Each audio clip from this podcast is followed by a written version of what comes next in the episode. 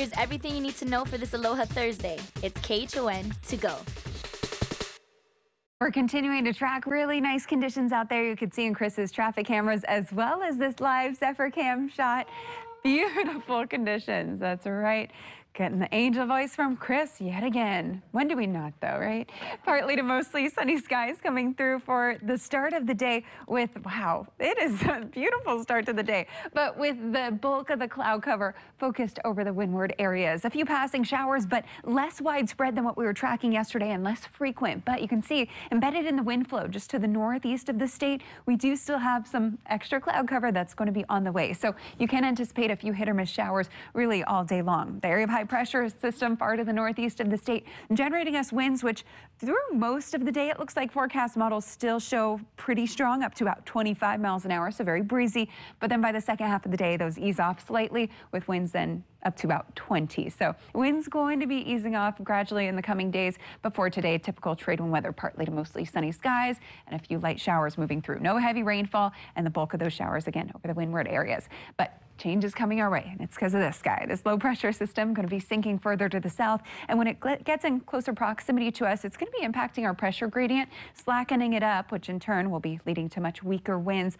So by Saturday, oh, do you see how those wind contours kind of shifted before they were really solid northeast flow? Nice, long, very straight. Then you get some of the squiggles there. So that's indicating the lighter winds that we're going to be seeing. So Saturday into Sunday, a light and variable wind pattern taking over, which means Afternoon clouds and showers are going to be developing, and when those land breezes come through, we'll start out with clear skies. So really a lot of sunshine and typical trade wind weather the next two days, and then really through Saturday into Monday, a lot of sunshine in the morning, and then once those sea breezes dominate, we will see a few afternoon showers. A Nanakuli family is devastated after hunting dogs attacked their horse, who later died. This happened late Sunday night. Anyone with information is asked to call HPD. Honolulu police are asking for your help as well in an attempted robbery suspect. On February 19th, a woman handed a threatening note to a cashier at the Sears in Pearlridge. The worker refused to give her any money and she ran off. It is going to be at least another four weeks. That's how long Oahu will remain in Tier 3 after the governor accepted Mayor Blangiardi's request to modify the island's reopening strategy. Joining us now with more is the Lieutenant Governor and the state's COVID-19 liaison, Dr. Josh Green. Good morning to you, Lieutenant Governor. Thanks for joining us again today. Good morning. Now, with the governor's approval, Oahu's new Tier 3 threshold is at 99 cases. That's up from 50. Do you agree with this modification? Uh, it's, it's not really important whether I agree or disagree. It's whether or not we can safely take care of people, and we can. Uh, I think that we have to trust the mayor's judgment. I'm informing him best I can uh, every day and the gov so that we keep our hospital numbers down and we get our vaccination program done. I think they made a fairly sound overall to be conservative and continue to review it. I think it would have been devastating uh, to our local activities had we gone back to tier two. We have 50 people in the hospital as of January 5th after the surge over New Year's. We had 117. So we're actually better off than we were three and a half months ago from a health standpoint. So I think we're okay. Now, youth sports will resume on Oahu on Monday. Adult sports resuming that following Monday, the 19th. What do you say to people who think this might not be a good idea and could even contribute to more cases? That I'm okay with. I think if people are uh, spectators, make sure they wear masks and socially distance. I'm not worried about competitions outdoors almost at all, frankly. Really, that's a safe environment compared to indoor sports.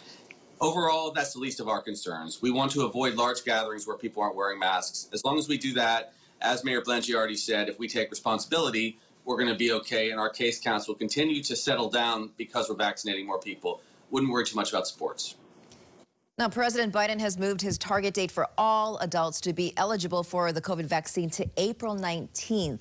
How many doses will be coming to Oahu to support that? And do you have an idea of how long it could take to vaccinate all adults on Oahu who want to be vaccinated? I do. I'm really excited about this announcement. So we will meet that presidential uh, request, which is to open up to all adults statewide on the 19th of April. We've done 871,595 shots in the state right now, if you add all of them up. Uh, that's federal pharmacy, military, and our state programs. We'll get about 200,000 doses in over the next three weeks, and we had about 100,000 surplus uh, doses to give.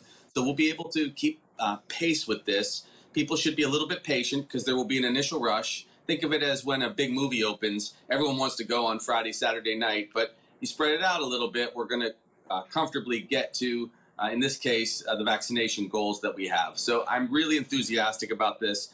I think we will get, we're ahead of schedule, by the way. We're now at least 100,000 doses ahead of my proposed schedule. We'll get to 1.1 million doses in uh, arms by May 1st. We will get to 1.4 million shots by June 1st. And that means we will exceed our expectation of 1.7 million, and that's how many we need to get herd immunity by July 1st. So we're now a little bit ahead of schedule.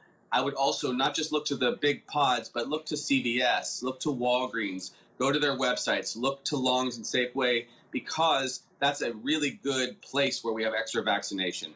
This is going to be the uh, six week period, the last two weeks of April and all of May, where we can really get ourselves immune and into a safe place. So again, supplies will be there, but it's just that, you know, with the locations, the amount of people who want to get vaccinated, it might take some time. It will, and we will continue to get somewhere between 70,000 and 100,000 doses a week, which will keep pace as we go through each week in May and into June. I think that come July 1st, we're very likely to only need a few doses here and there to get those who had waited uh, to be vaccinated their shots. It's really a good uh, situation now for the state of Hawaii but we're not quite through this yet. As you know, we've got 90 plus cases a day, and I'd like to see our hospital numbers come down a little further. Our kupuna are safe, but we'd like our whole society to be safe. A 22-year-old arrested in connection with Monday's police shooting in Mo'iliili is expected in court today, charged with unauthorized entry of a motor vehicle. An 18-year-old who was arrested for trying to murder police officers was released pending investigation. They're among a group of teenagers taken into custody following a violent crime spree that spanned multiple days and locations. It ended near the intersection of Kalakaua Avenue and Phillips Street, where the stolen vehicle the suspects were in crashed into a canal. One of the suspects, a 16-year-old boy, died. And the U.S. Army is assessing the risk after unexploded ordinances were discovered in waters off Lanai. It's believed the munitions are left from World War II. May Day is coming up. Here's how you can enjoy a good meal and support local culinary students. Staff and students at Leeward Community College's Culinary Arts program are preparing for their largest fundraiser of the year, the first May Day Luau to Go event. Now they're preparing 1,500 meals, and for $30, you get a Hawaiian plate with lau lau, kalua pig, chicken long rice, beef stew, rice, and much more. I know, it sounds delicious, right? You'll just have to pick it up on campus on May 1st. The students hope it's a sellout event because money raised will go towards scholarships and equipment. Just go to our website, khon2.com, if you'd like to purchase a ticket. And that was your morning news. Make sure to tune in right back here tomorrow morning at 7 a.m. It's everything you need to know with KHON to go.